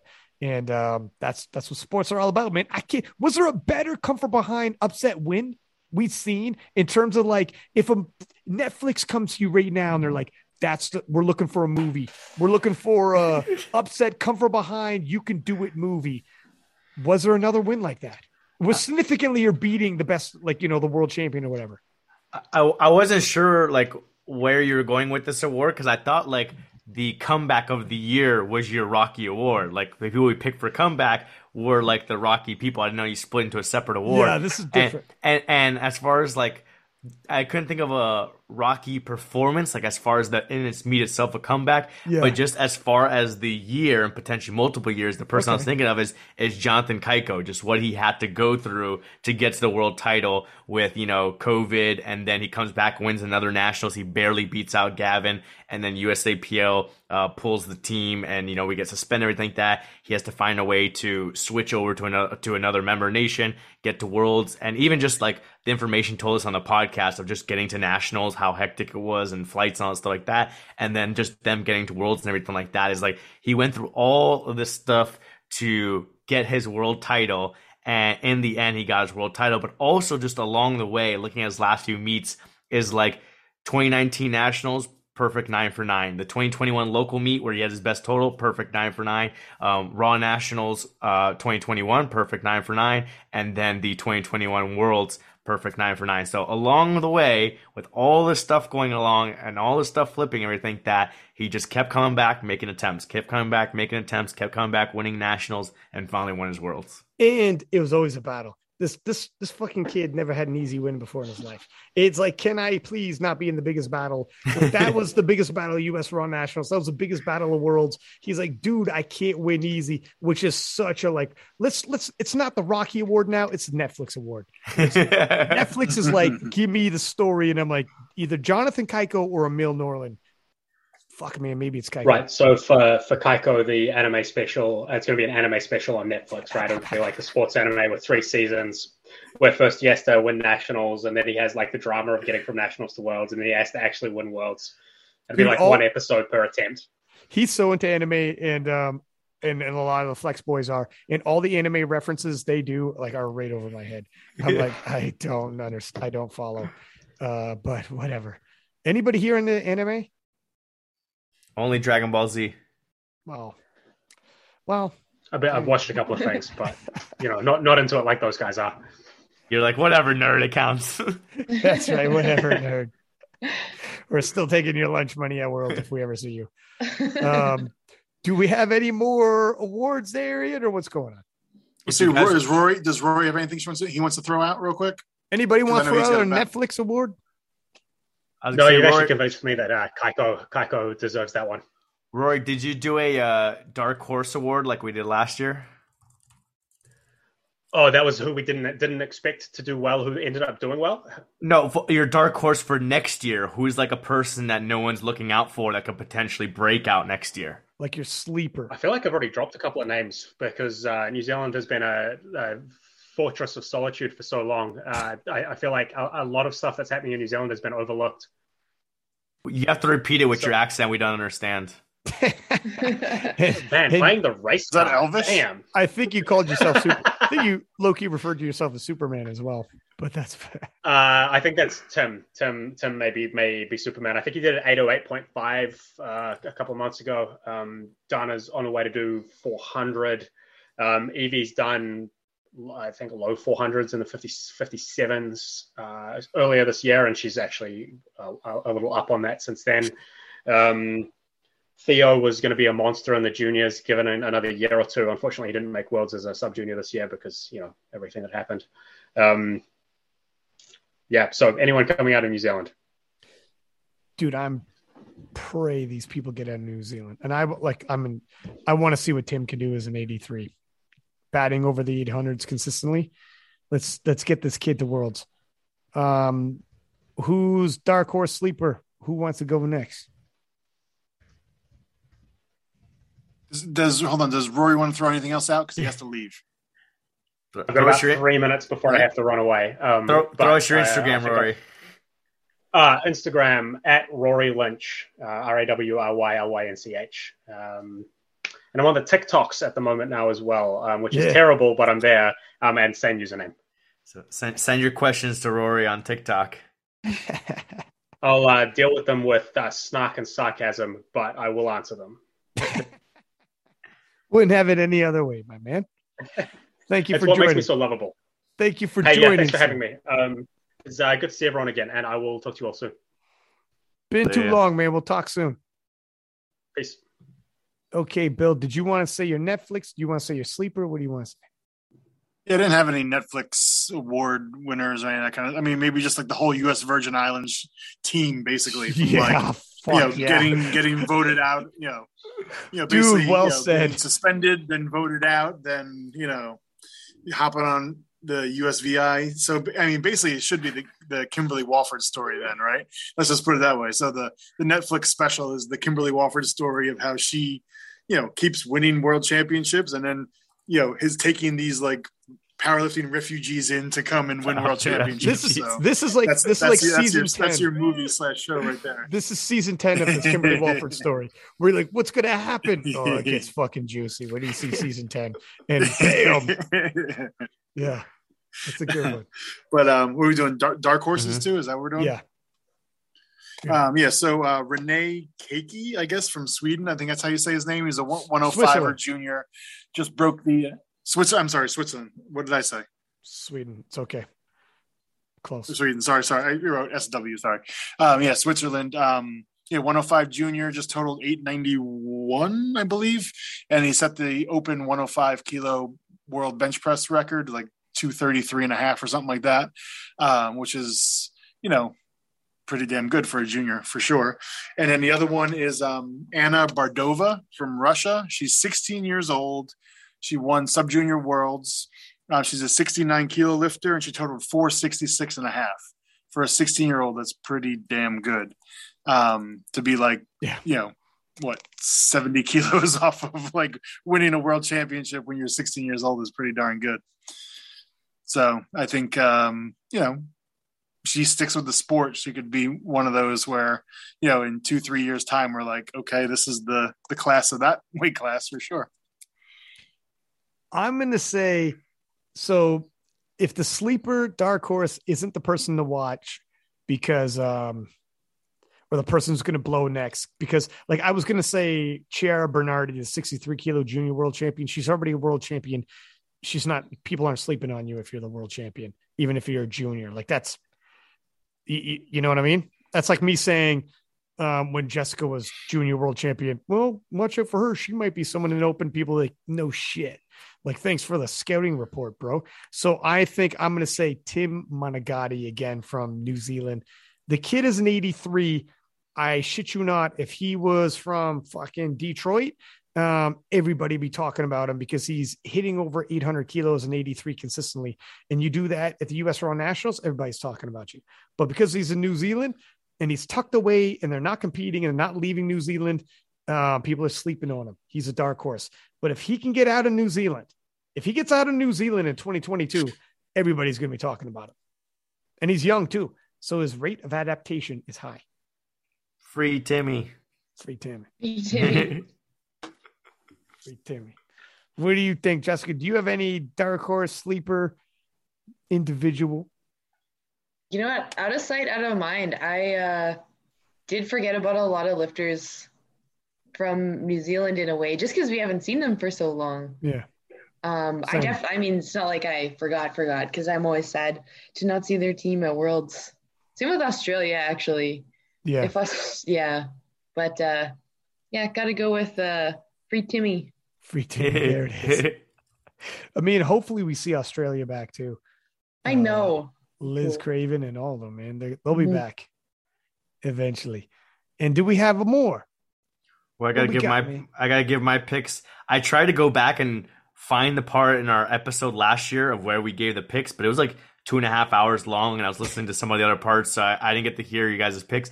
But I do remember I picked Gavin Adin as my dark No, horse you last did. year. Yeah, I did. You can go back and listen because he did a meet in, in Miami, and so I knew who he was from seeing him at the local meet. And I was like, oh, this guy's made some great progress. He's going to do well at nationals.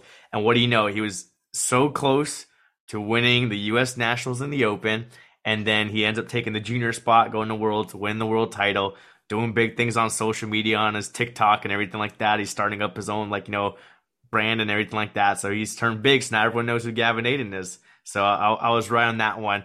Who I'm thinking this year, potential for the male side is Sasha Stenderbach because he used to do a lot of equip lifting and dabble a little bit in classic.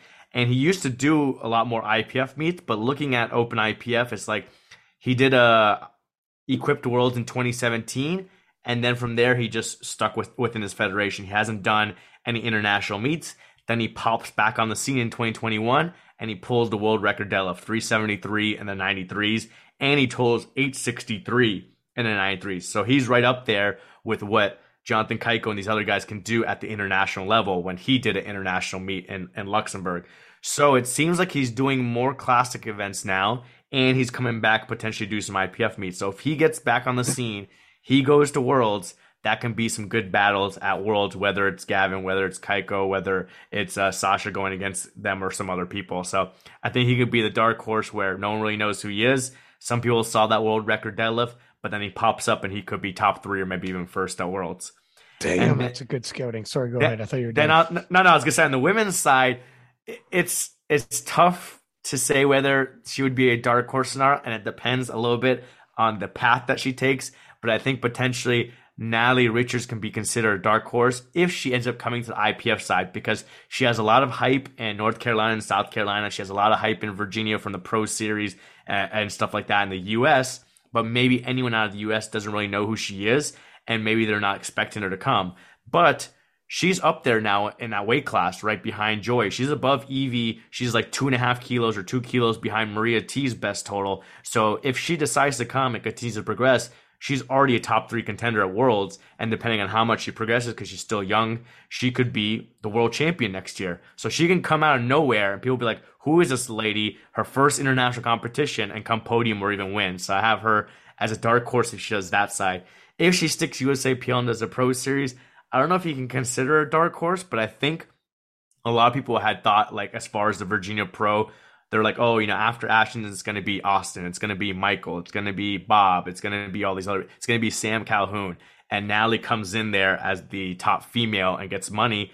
And when they switch over to dots, I think she even moves higher. She can actually contend with Ashton on dots, and if they're going to split it men and women, she could be the top female in the US at all these pro series. She can be the one taking home the $10,000 checks, which I think no one was expecting. So potentially you can argue, but she's probably already bro- uh, broken out big enough in USAPL. Yeah, but I think the flip of the switch in terms of switching to dots, a lot of people aren't don't see coming. Powerlifting nerds will grab their calculators and start being like, "What's going to happen?" But that's few and far between. Most people just find out when they find out. So I think you're right. I think even in the U.S., people haven't actually crunched the numbers and start looking. So I think she will continue. I think she surprised people, is on people's radar. I think she's going to continue to. Um, and I think worldwide in the 57s, if she goes IPF route, I think only Joy is ahead of her. She's 785, right? No, she did. uh, 480. Wait, 485. I said 785. She's 45. it, mu- right? it must be then I was looking on Open IPF and that, that total from that meet's not in there. Maybe. Let Yeah, me, she uh, did. She did 485. Joy won worlds with 482, but Joy also did 492 at a yeah, Yeah. so um, right. British Nationals or whatever. Yeah, so all, all time in open powerlifting, she's second, seven and a half kilos behind Joy. So yeah, again, she she hops into IPF, she's She's gonna podium. Yeah. Yeah, She could beat. She could win. She's she like I'm not saying she's going to, but she could. Um, but Joy's a monster as well. So hmm we'll see. Bill, did you already go, kind sir? Yeah, I did, sir. The, Okay. the only reason I didn't pick uh, Bill, just joke back to your picks, I didn't pick Renee uh, Keiki or Kaki, however you pronounce it, is I was going to go with him too, but then I saw Coco, Quarantine, Clem- Clementine, is it? Clement? Um, he's at 895 at 105s, and he's also a junior. So I was like, they're basically the same total, same weight class, same age. So Same couldn't person. Put, put Renee above him for that, so switched Well, it but up. Coco got bronze, got bronze at Worlds. So that's the difference, right? He's already been there, so he's not really the dark horse kind of thing. That, that's that's how I was That's thinking true. on that. That's all. yeah. In the open, no less, too. Yeah, yeah. So we see you coming now. You're established. Um, fair enough. All right. What are we looking at? Are we done here? What's going on? I got a que- so I got a question for you. Okay. Give me one male or one female that you think that did not win worlds this year that will win worlds next year, minus Heather Taylor Bonica, who, if you know, and the, the ones that couldn't go. Let's put it that way. So it's either someone who competed and didn't win, or someone that is on the up and coming that you think can win next year. Uh, that hurts my brain too much. So You got, I'll give gotta, you. you gotta I'm pull not gonna play this game. oh, So- you could go last. Yeah, I'll, I'll give you mine. You we I also I got I got the IPF Worlds results pulled up in front of me, Yeah. so I could always consider. yeah, I'm looking through right now. So here, so I'll give you what I have. So on the women's side, I don't have anybody. I think that the women that are on top right now, um, minus adding Bonica and potentially Heather back in, um, it's kind of. I think it's going to kind of stay the same, in my opinion. Um, for the men, though, I have Gustav in the 93s. Yeah. Um, um, Ilya Marchik in the 66s and then um, let me just make sure I'm saying his name right. Shit, uh, Delaney from the U.S. What- What's his last name? Wallace. Wallace. Wallace. Sorry, um, Delaney Wallace as an 83 kilo. He's Since threat. Russ Orhii has gone and said that he's going to stick with USAPL um, for the next year. So I'll give you two that were at Worlds and one that, you know, hasn't been on the international stage yet.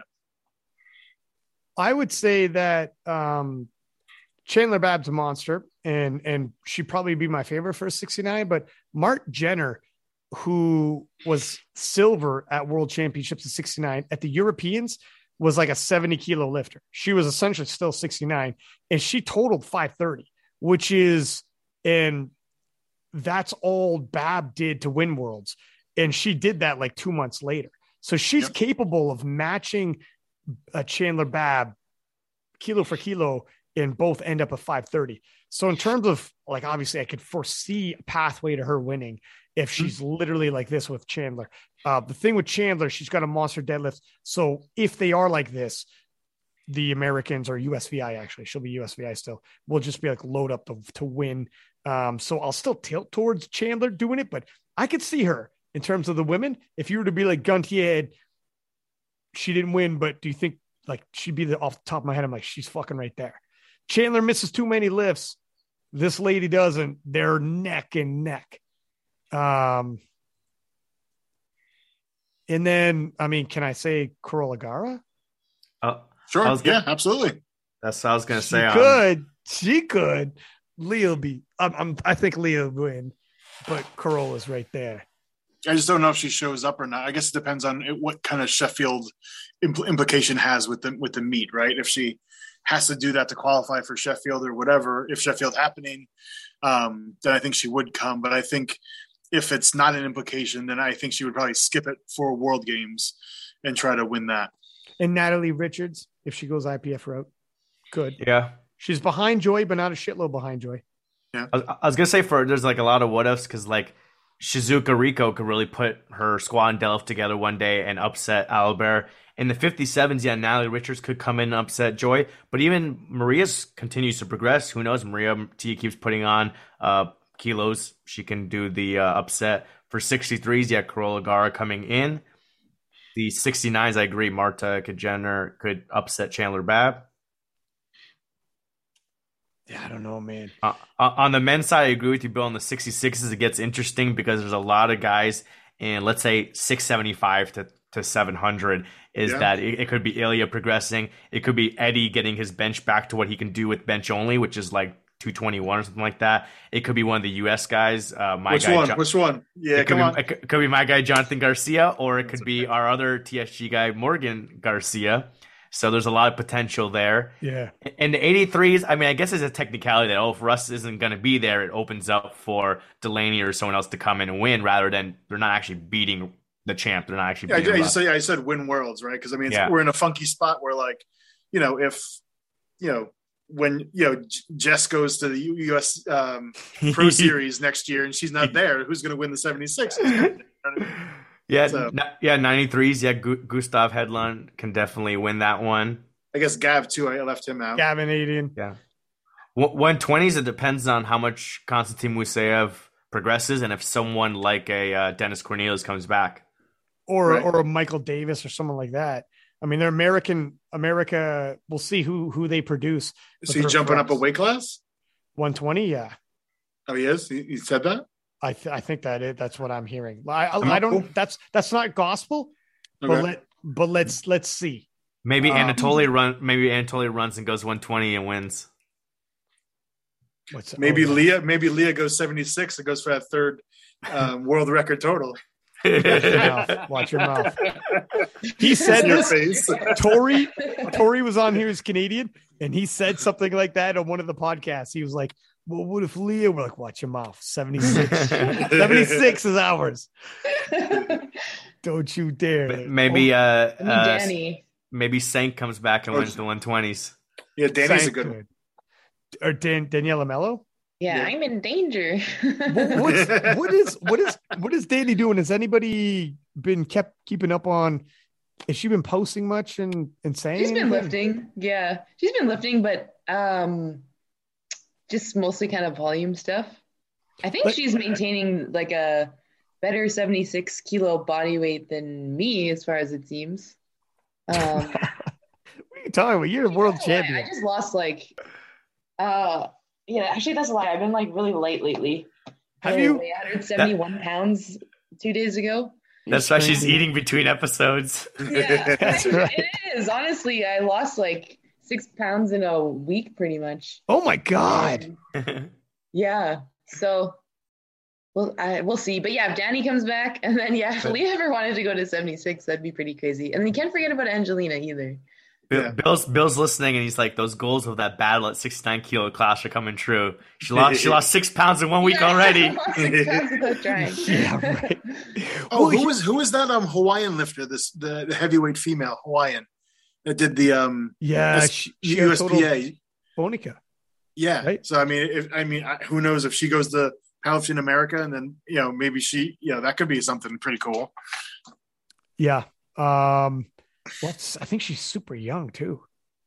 Yeah, I, I don't know anything about her. I just saw the um video.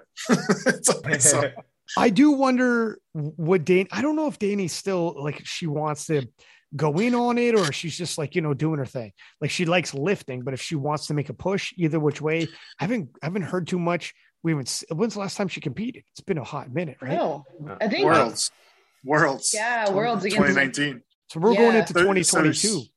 She she missed weight at nationals this year, Yeah. um, and then she signed up for the Virginia Pro this year, and then pulled out like the week before or something like that, or two weeks before. So I have no idea. It's tough because. Sorry, go ahead, Jess. Yeah, part of me maybe thought she did that in case she wanted to go to Worlds. Um, Well, maybe right if she's you never know. tinkering with it. Uh, here's the thing. Her her life is surrounded with powerlifting, right? She's dating Sean, who's a powerlifter and a coach. Um, she's known as a powerlifter.